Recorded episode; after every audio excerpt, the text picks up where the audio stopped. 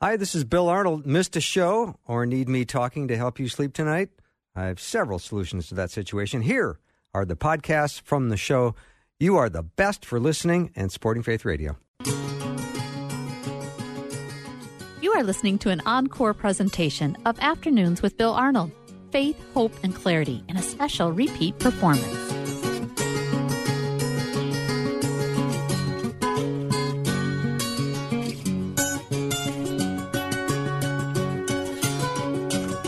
And a warm welcome to Afternoons with me. I'm Bill Arnold. Thank you for joining me today. I hope your week's been good. I'm looking forward to the weekend, but um, we've got a ways to go before the weekend kicks in because I have a dynamic show for you today. And I'm excited to bring on our guest. Uh, Natasha Crain is my guest, and she is just came out with her fourth book. It's called Faithfully Different Regaining Biblical Clarity in a Secular Culture. So we are definitely living in an increasingly secular society, and those who have a strong biblical worldview, guess what? I think we're kind of in the shrinking minority. So, um, Natasha, uh, Natasha put it this way: We are in a culture where feelings are the ultimate guide, happiness is the ultimate goal, judging is the ultimate sin, and God is the ultimate guess. That's an interesting and provocative uh, sentence uh, Natasha, how's your week been? It's going well. Thanks so much for having me. Yeah. When did your book get released? It's out now, but when did it get released? Yeah, it just came out on Tuesday. So I assume you had a busy week. It has been a busy week. Indeed, it has. I'm looking forward to the weekend also. yeah. Well, I'm glad that you uh, could make time for us. I see that uh, you've got a, a, bunch of great endorsements for your book, and it's a great topic because it's uh, so relevant right now today. Um, so thank you for uh, making time today in your busy week. Absolutely. Thanks for having me. Yeah. So I'd love to d- jump in and just find out a little bit about um, Christians believe that there are a majority group in America. Uh, maybe that's not the case, huh? Right. So you have to kind of look into the data a little bit to figure out what's going on because it's not necessarily obvious right away. But what researchers have found uh, at the Pew Forum, and they're kind of the, the big institution that does a lot of this tracking of religious trends in America. And what they found, according to their most recent survey, is that about 65% of Americans, if you ask them how they identify themselves, you know, atheist, agnostic, Mormon, Jewish, Christian, whatever the case may be, um, 65% will say, I'm a Christian. Mm. So this is interesting because on the surface, it would seem that, wait a second, the majority of Americans are Christians. But all we can really say from that is that the majority, or actually almost two thirds of people, identify themselves as Christians. So they take on that label, but it doesn't really tell you anything about what they actually believe. What is their worldview? How do they see all of reality? And so you have to look to other research to sort of tease that out. And that research comes out of Arizona Christian University's Cultural Research Center uh, from director George Barna. And what they have found is that when you really dig into it, and they use dozens of questions to get to this, about 6% of Americans have what would be considered a functioning biblical worldview. Oh. In, in other words, they're adhering to the basic truths as taught in the Bible and seeking to live their lives in accordance with that. So there's this giant gap between 65% taking on the Christian label, so to speak, versus the 6% who actually have the biblical worldview that one might assume is consistent with that kind of label. So yeah, it's it's a really eye-opening statistic when you when you get into it, and it also explains why so many of us as Christians who do seek to have a biblical worldview don't feel like 65% of America is Christian. So we have those feelings and we can see that it doesn't seem like that as a culture, but the data really puts legs on it and says, well, here's why. Here's what's going on. Mm-hmm. Natasha, why is secularism uh, so compelling even for Christians? Yeah, that's a really important question because theoretically we could be this little tiny minority that's surrounded by a dominant worldview that's not that attractive to us, that we don't get sucked into. Right. That's actually not the case. That's not what we find because a lot of Christians are blending in secular ideas into their biblical worldview, which is really what the book is about. But when you understand what secularism is, it starts to make a little bit more sense. Ultimately, what it means to be secular, whether you're a country or a person, is that you don't defer to the authority of a given religion or God in your life.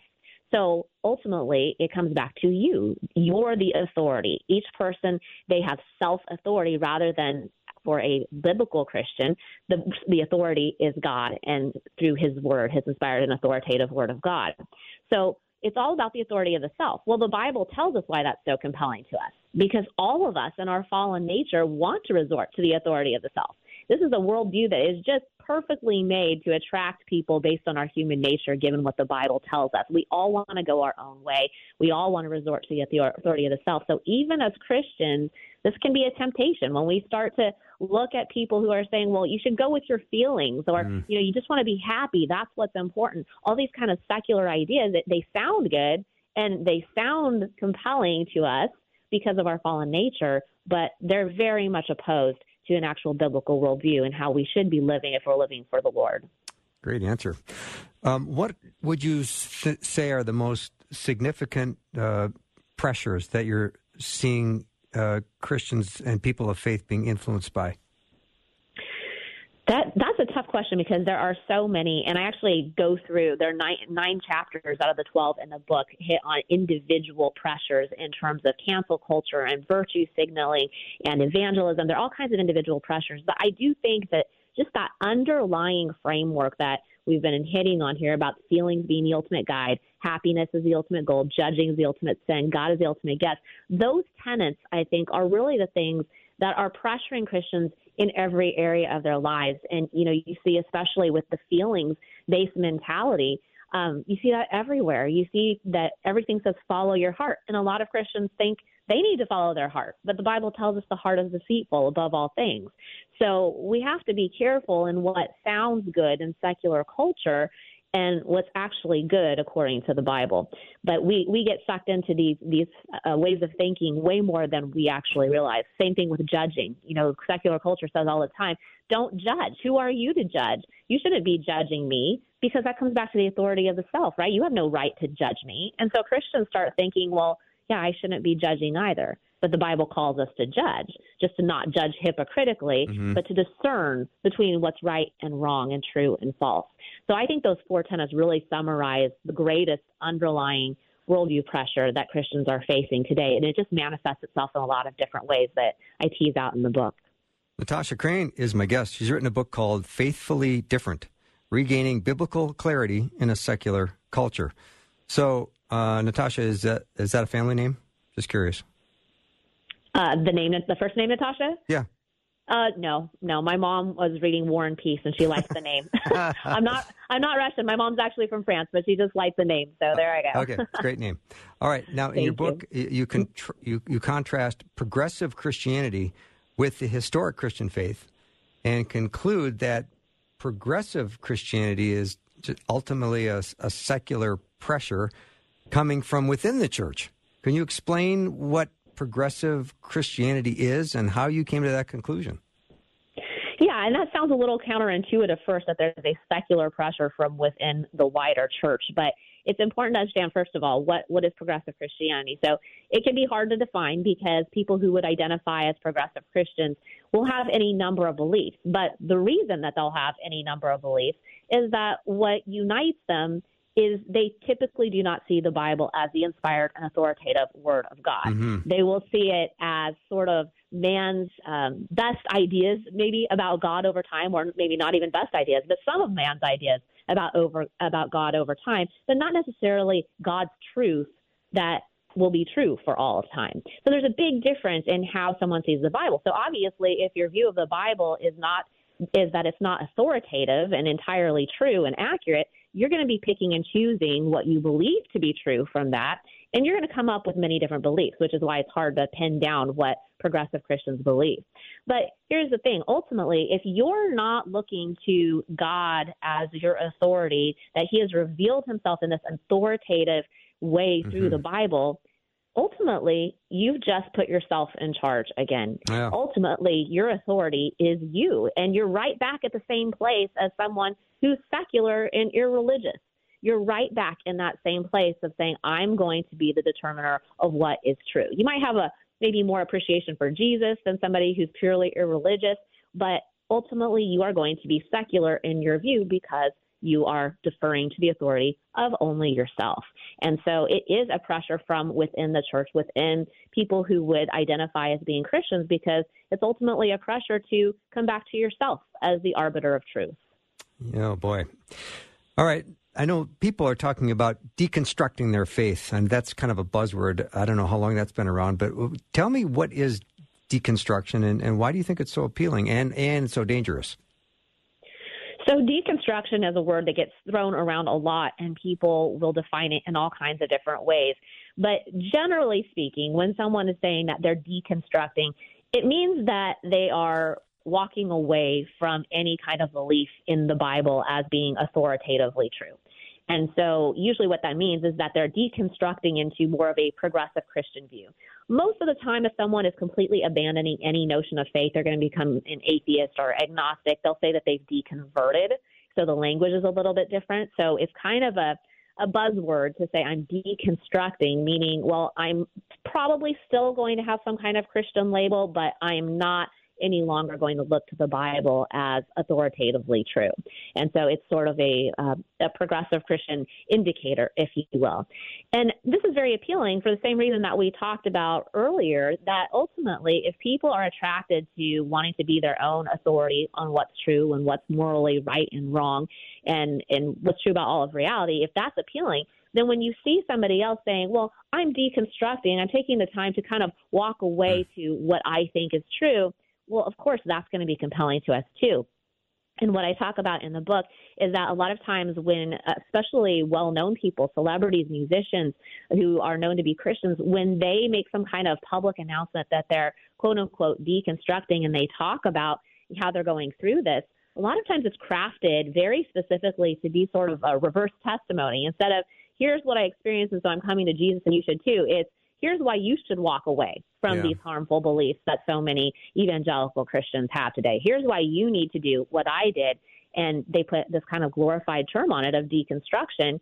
And the way that it's it's usually written or it's said is that you know they had all these questions. They realized they could no longer be a Christian because of reasons X, Y, and Z. No one was answering their questions, and then there's a happy ending. And now hmm. I'm happier than ever.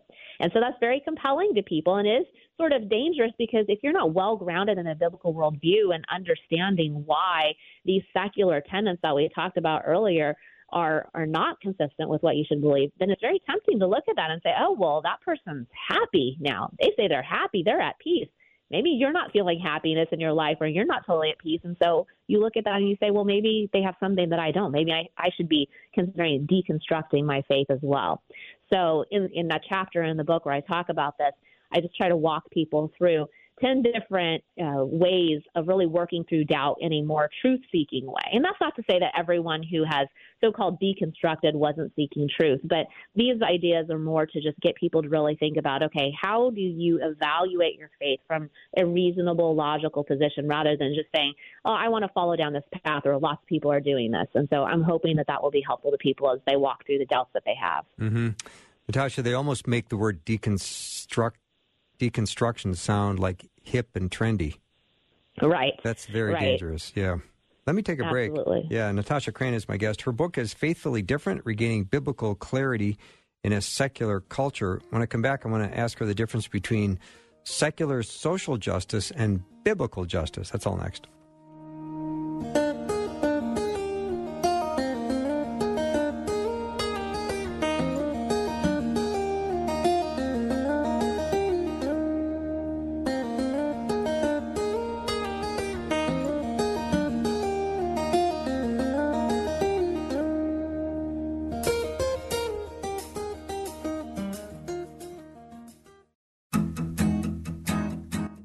Are listening to an encore presentation of Afternoons with Bill Arnold Faith, Hope, and Clarity in a special repeat performance.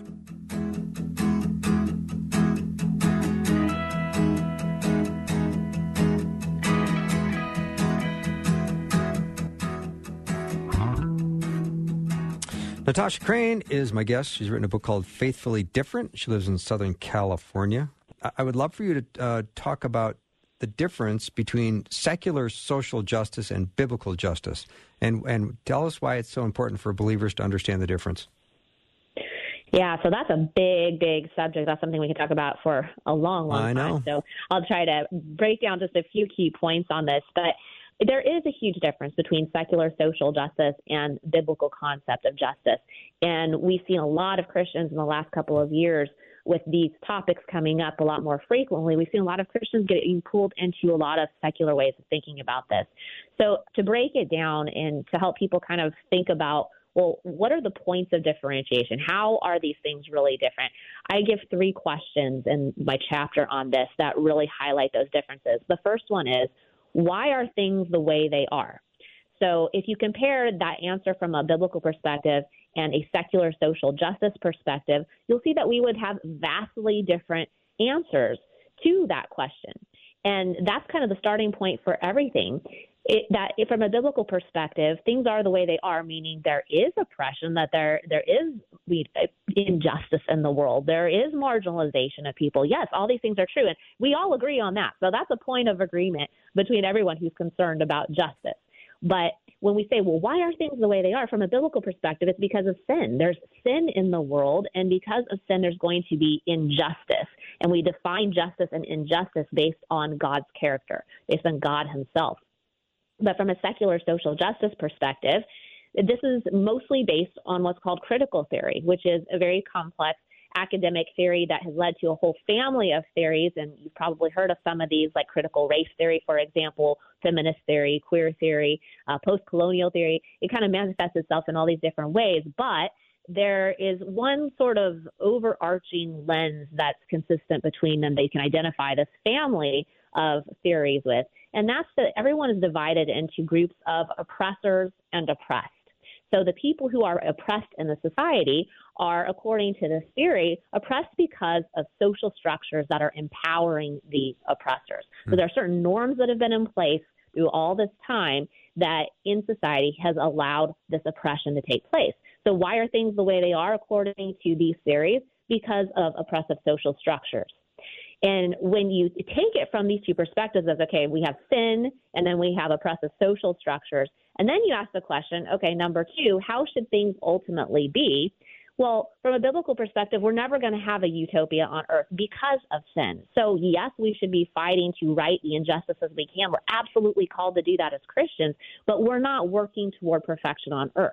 Whereas from a secular social justice perspective, they're ultimately working to right all oppression by overturning and having a revolution to get rid of the existing social structures in place that are blamed for everything in the first place. That's why you see this call for revolution of throwing out every way that our society has been structured that have structured that have led to this place where oppression takes place. So if you have totally different answers to those two questions, why are things the way they are and how should things ultimately be? It goes without saying that the third question, well, how do we get from point A to point B, will be completely different mm-hmm. from those two perspectives. And so that's really what I kind of work through in, in more depth in that chapter of just showing that our answers are completely different to these and they're also opposed. They're they're not going to be the same. Critical theory and this whole idea that everyone can be in, an oppressor or oppressed group according to their group identity is just not a biblical a biblical concept at all. Mm-hmm.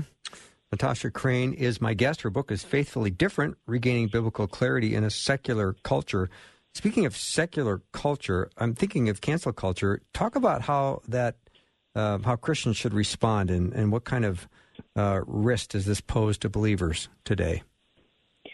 Well, it's very tempting as a Christian to look around at all these people getting canceled in sort of the the, the the headlines and all the media that we hear about people who are getting removed from their platforms because they say something that's not okay according to the popular consensus of secular culture. It's easy to look at that and say, well, I'm going to be quiet in my personal life because I don't want to be canceled by friends. I don't want to be canceled at work. I don't want to be canceled in all these ways. But as Christians, we have to understand that we are called to speak truth in grace and love, of course, but we are called to speak truth whether someone responds to that positively or not.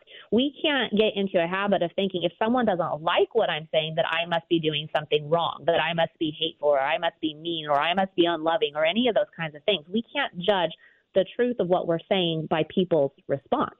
And that's so incredibly important to understand because if you fall into that trap, you're going to always be silent. And that hmm. is maybe going to make you more okay with the world, but it's going to take you further away from what God is calling you to do. So we can't be afraid of cancel culture. We can't let it affect us. This culture needs truth, it needs light more than ever. And we have to be willing to stand up and speak truth while knowing that a lot of people aren't going to like it and we very well may be canceled out of people's lives. But we have to be willing to do that as faithful Christians. Yeah. We have seen secularism become pretty mainstream pretty fast in a pretty short amount of time. Do you think that America will will be turning back to more traditional values? I mean, let's try to be hopeful here. well, I would like to I would like to think that it's it's a possibility. Of course, everything is possible with God, but I would say personally that I don't see that happening because this is something that's actually been happening over quite a long time. Um, it, researchers estimate that in the last 25 years, the percent of people in America who hold a biblical worldview has decreased by half. So we're looking at 50% decrease over 25 years. This has been happening for a while, but I think the reason it's become so apparent so fast lately is that we have maybe discarded the doctrines of Christianity, the core Christian beliefs over time, but society overwhelmingly held on to the values that were consistent with a biblical worldview, even if they didn't hold the actual doctrine. So they still valued marriage, they still valued human life, they still valued the family, things that have been consistent with biblical Christianity. But today, sort of suddenly, they're now discarding the hangover of those Christian values as well. And so now it becomes apparent to people, like it never has before, that, oh, wait a second, this isn't a Christian society anymore. Now people are much more hostile toward Christian views. And so it hasn't happened fast, but it's become more obvious very quickly recently as those values get discarded, discarded. And now we have so many people who neither hold to Christian doctrine nor to Christian values. Mm-hmm. Just have a minute left, Natasha. You've been a wonderful guest. Uh, maybe give some encouragement for believers who feel discouraged by this ongoing this ongoing culture wars that are happening. Yeah, I, I would say Jesus told us that it would be like this. I mean, he tells us that the world is going to hate us that the that the world hated him and will hate us. And so I think we have to take that to heart. Maybe if it's been easier for us in the past, we can look at that and we can say, okay, well, maybe it didn't shine the light on what we needed to do so much, but praise the Lord that now we're in a position where we really have the opportunity to be salt and light in culture and a culture that desperately needs it. And now that we are seen more distinctively as Christians because culture is so vastly different, it does give us a different, uh, it, it does give us rather an opportunity to stand up and say, this is what Christians believe, and here's the evidence for the truth of Christianity. There's this need for apologetics, how you make a case for and defend the truth of Christianity, and we can do that. We have amazing opportunities to be light in this culture, just as we're called to. Mm-hmm. So it is a challenge, but it's also an opportunity. Natasha, congratulations on your new book. Nice Thank to meet you. you. Thank you so much. Thank you so much. Yeah, Natasha Crain has been my guest. Her book is Faithfully Different Regaining Biblical Clarity in a Secular Culture. We will take a short break and be back with more in just a minute.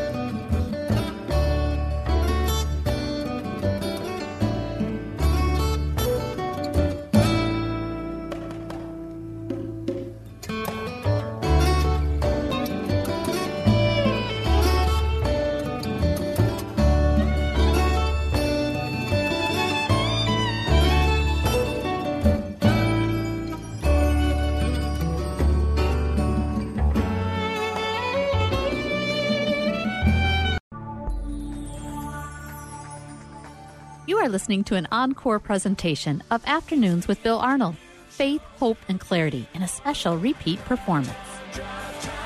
Let's get it started. It's. It's pretty safe to say that uh, the workplace has really changed, especially in the last couple of years.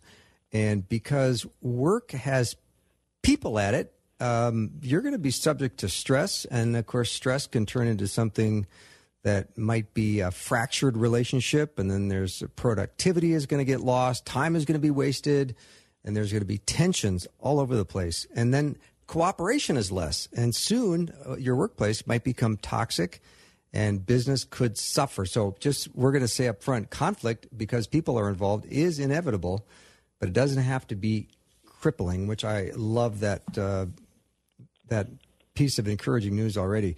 Dr. Paul White's joining me. He's written a book with Dr. Gary Chapman and Dr. Jennifer Thomas called Making Things Right at Work Increase Teamwork, Resolve Conflict, and Build Trust. It's a number one New York Times uh, bestseller. Paul, nice to have you here. Thank you, Bill. Glad to be with you. Yeah. So, no doubt, the work uh, environment has changed dramatically in the last couple of years, for sure, um, and maybe for for permanent, huh? Yeah, maybe. I, I think so to some degree. Uh, I think we're going to keep uh, some level of remote and hybrid working going uh, forward. So that's something we've got to get used to. Yeah. So let's talk about conflict at work. It's probably impossible to have a conflict free workplace, isn't it? Well, sort of. Uh, it, you know, there are some people that are really good at avoiding conflict, uh, and so you have that. But uh, in, in reality, no. You, we're always going to have some kind of conflict because, like you said, I mean, we're people, and it involves the issue of communication and miscommunication, misunderstanding, um, and making mistakes, which we all do. And so it, it happens. And in fact, uh, one research study showed that conflict happens so much that it actually uh, takes two hours a week of the average worker's time, either that they're directly in conflict or they're managing and dealing with somebody else's conflict. So that's you know a day a month that that we're spending on it. That is a lot of time. What would you uh, consider, Paul, some examples of the most common conflicts that people experience in the workplace? You know, I think just like any relationship, the the most uh, common source is just miscommunication, that we misunderstand one another.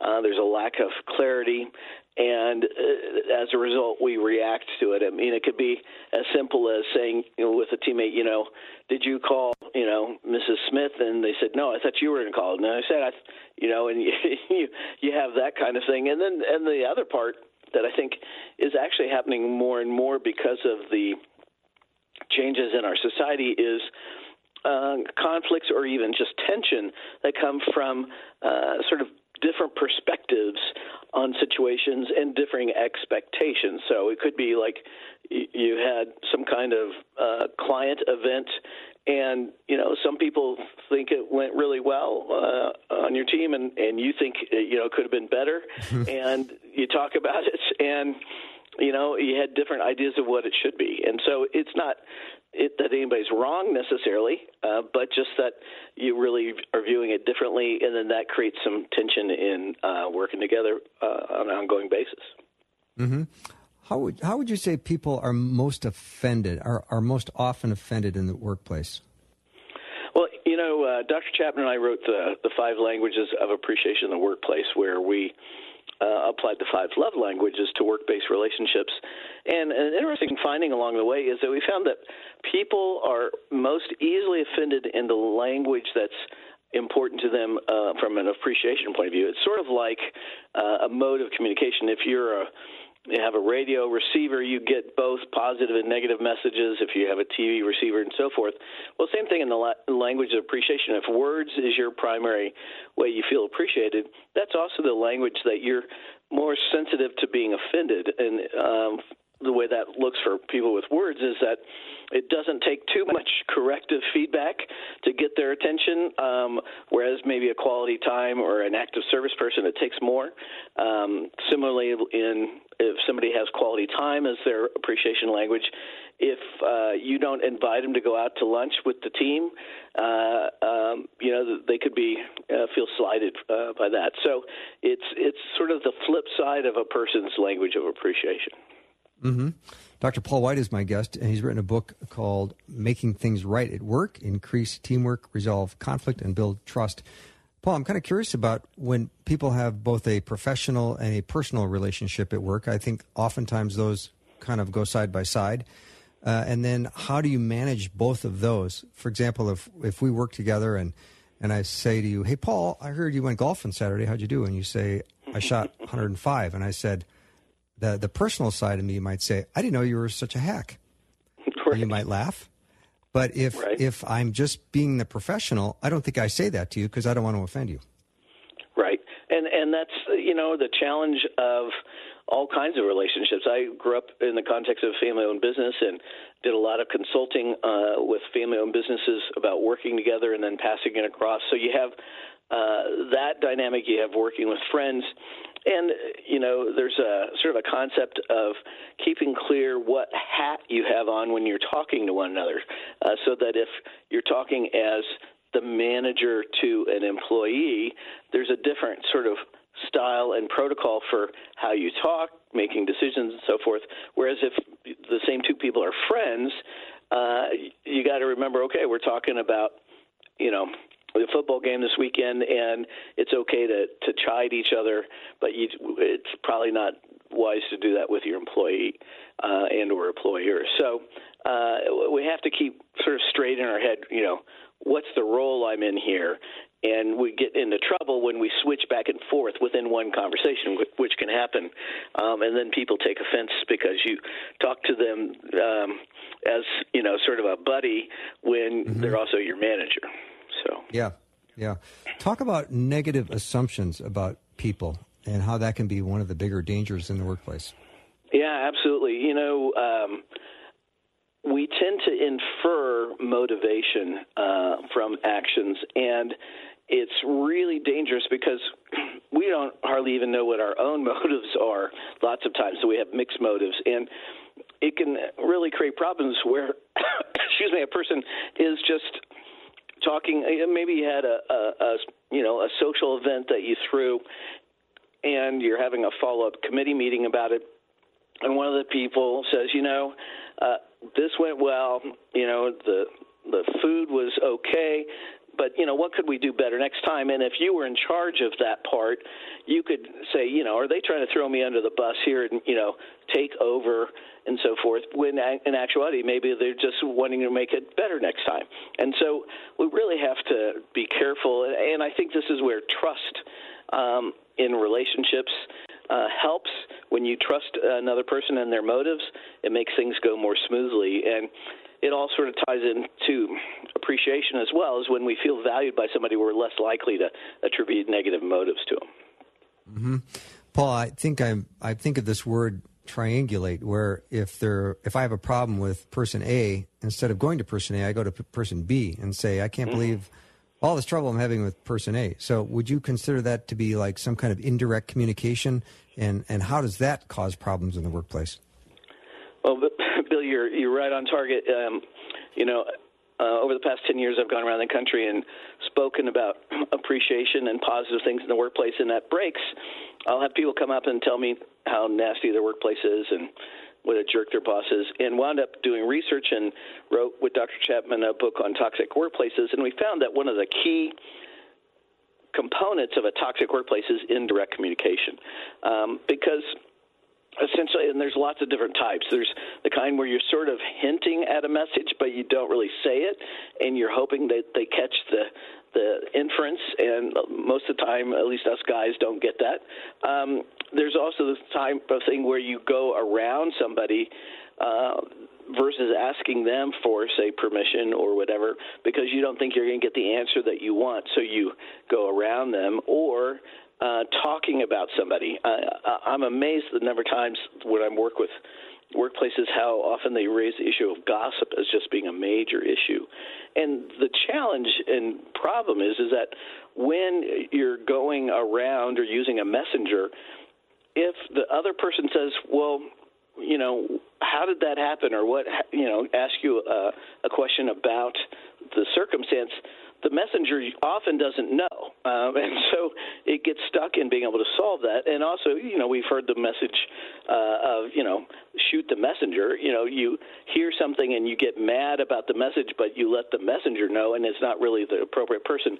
This indirect communication uh, is a major cause of all kinds of problems in the workplace. And you know, as Christians, we talk about speaking the truth in love. If we you know, go directly to the person and uh, have their interests at heart as well as our own, you know, things will go well. Mm-hmm. Dr. Paul White is my guest, and he's written a book uh, called Making Things Right at Work Increase Teamwork, Resolve Conflict, and Build Trust. All right, Paul, so let's say we have messed up. So, how do you repair a relationship when you've messed up? Oh, you just leave. No, I mean that's yeah, that's what that's what a lot of people do, right? Uh, or I know they do. Yeah, yeah. So you know when you messed up, and and what we've done is so this book, uh, as well as our other books, were written not from an overtly Christian perspective, so they could be used in the secular workplace, and so and they are used in the government agencies and military and all kinds of places. Um, and so, you know, apologizing is not a real big deal in the secular marketplace. In fact, my son is uh, uh, in leadership as a chaplain in the army, and I passed the book by him, and he said. Uh, you know, just apologizing doesn't happen very often because people don't admit that they're wrong uh, or they've right. messed up. Um, and so, you know, really, we we sort of tried to soften the message a little bit and say, you know, we mess up, we make mistakes, and what do you do? Well, you know, the first thing to do is to try to express regret about it. It's like I'm sorry that this happened and it created, you know, that problem for you that uh, you got you know, sort of in trouble with the customer uh, when it wasn't really you that did anything. Um, and the second step, and th- these come from the five languages of apology that Dr. Chad and Dr. Thomas wrote together. But the second step is accepting responsibility and just saying, you know, I messed up. I was wrong. Uh, I, I'm sorry about that. And and there's further steps you could take, but I think for most of us, we need to just work on the first two. you know that um, yeah, man, I see how that really created problems for you, and I am sorry about that. And you know, I want to do better. I, I need to to correct how I handled that. That I shouldn't have CC'd everybody on the email criticizing you, whatever it might be. Um, so part of it is just owning up and taking responsibility. If we, as followers of Christ, do that, we're going to stand out. We're going to be different because it it, it rarely happens uh, in the general culture. Mm-hmm. I'm going to take a break though, uh, Paul. But when I come back, I would love for you to talk a little bit more about apology languages and and how they uh, can relate in the work environment. Because when you say apology is good, I want to hear about these apology languages and how best to do it in a work environment. Dr. Paul White is my guest. He's a psychologist. He's an author and speaker. He has uh, uh, consulted with a huge variety of organizations, including Microsoft and the U.S. Air Force um, and Princeton University. And he, along with Dr. Gary Chapman and Dr. Jennifer Thomas, has written a book uh, enti- entitled Making Things Right at Work Increase Teamwork, Resolve Conflict, and Build Trust. We'll be right back with Paul in just a minute.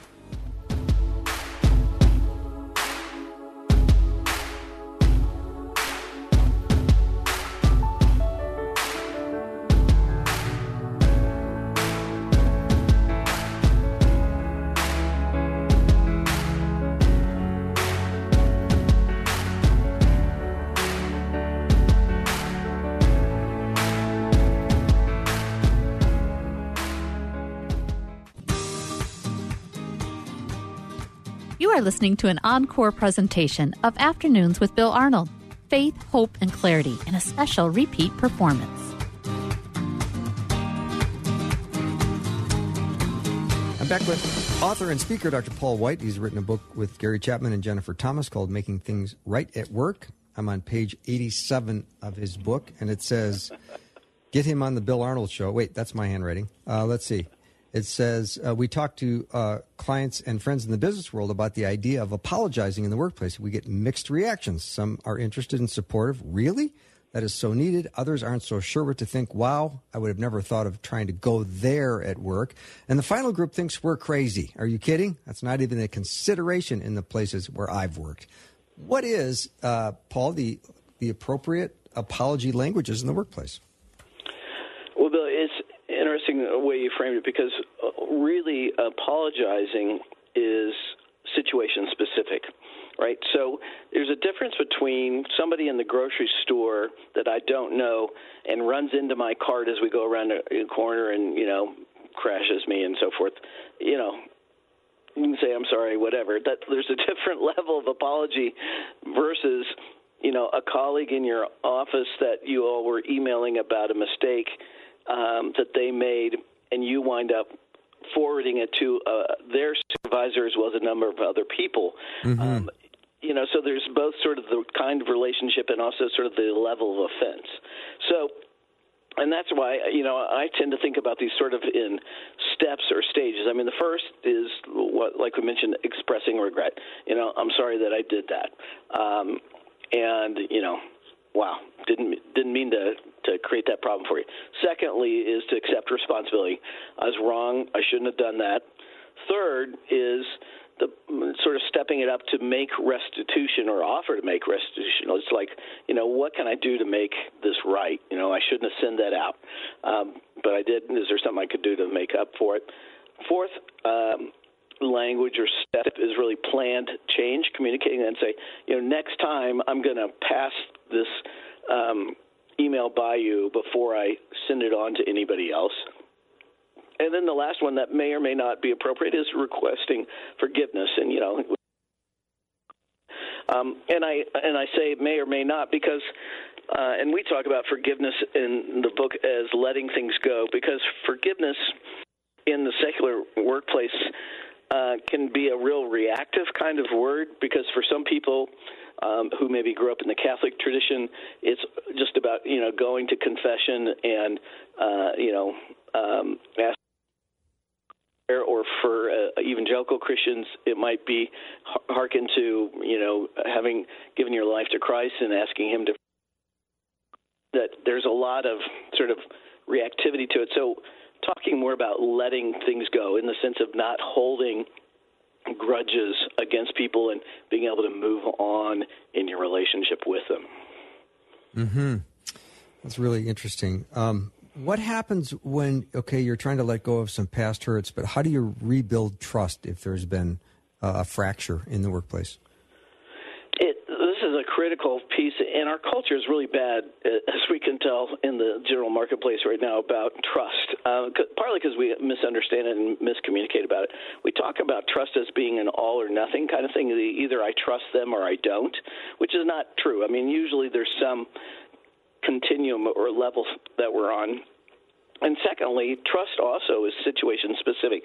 So, for example, let's say I'm up there visiting you in Minneapolis, and and um, I offer to pick you up at the airport, uh, and you know you should trust me to do that. I can drive and get around, but you should not trust me to do open heart surgery because that's not, I don't do that. You know, I don't mm-hmm. have the ability to do that, and so trust is really around competence can the person actually do that? Do they have the skills?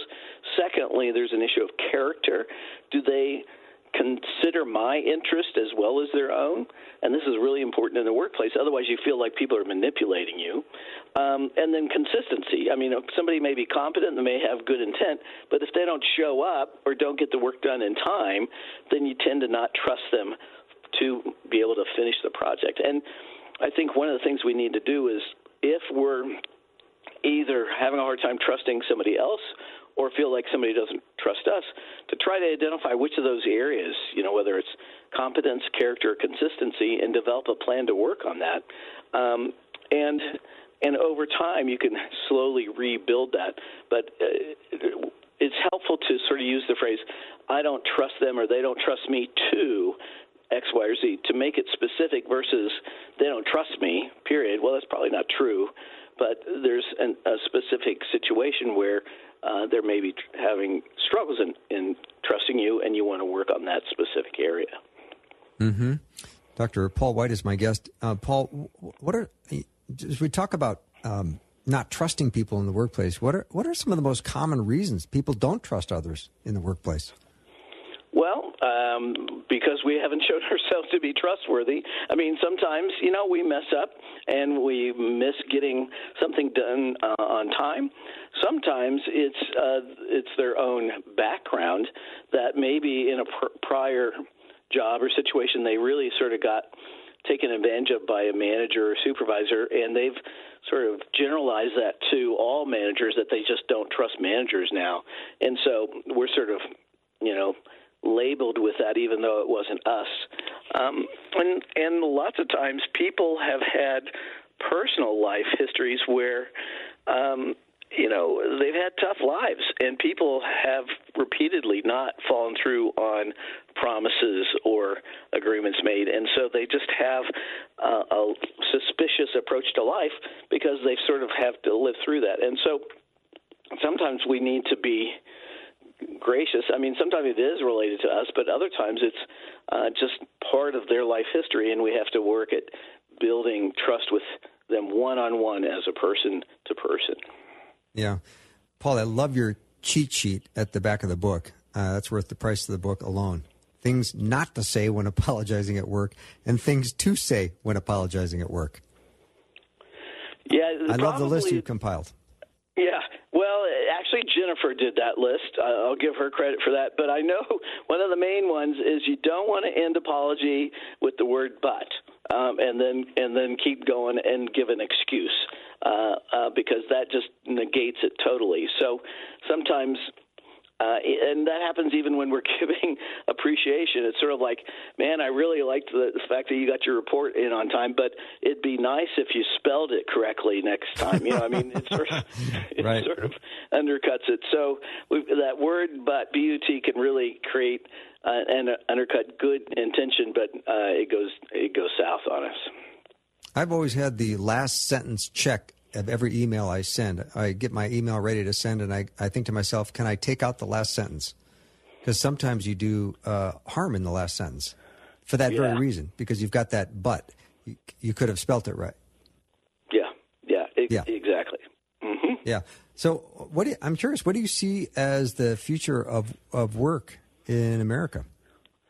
You know, I, I get to travel around and work with all different kinds of workplaces and industries from schools to churches to government agencies, military, medical, all that. And uh, I just think that we are going to hang on to remote employees to some degree uh, and sort of in a hybrid model. And that what that means is that we have to learn and structure how to communicate well remotely.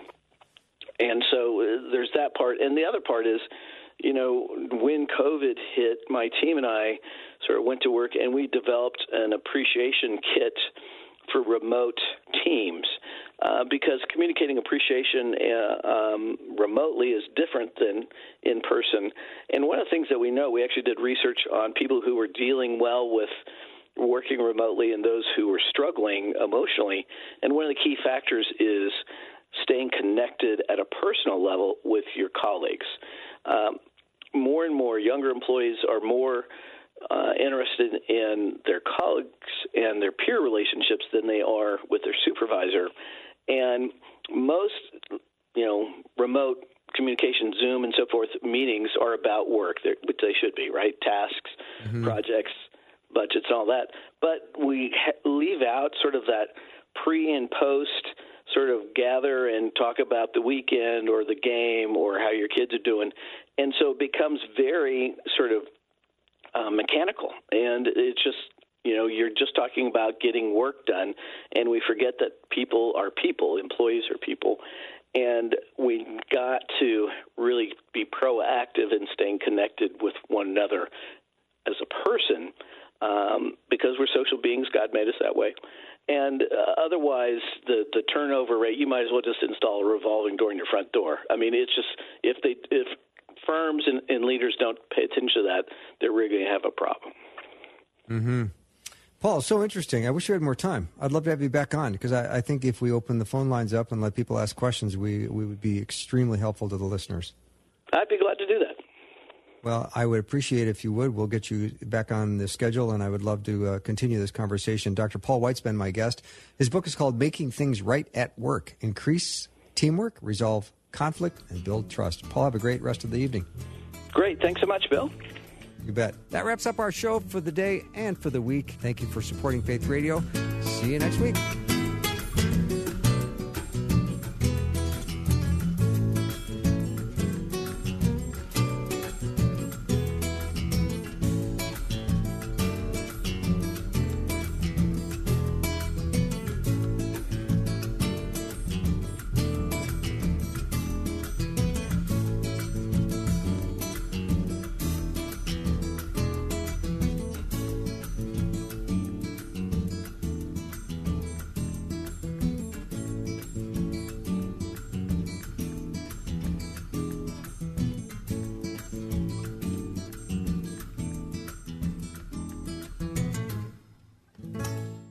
For listening. Programming like this is made available through your support.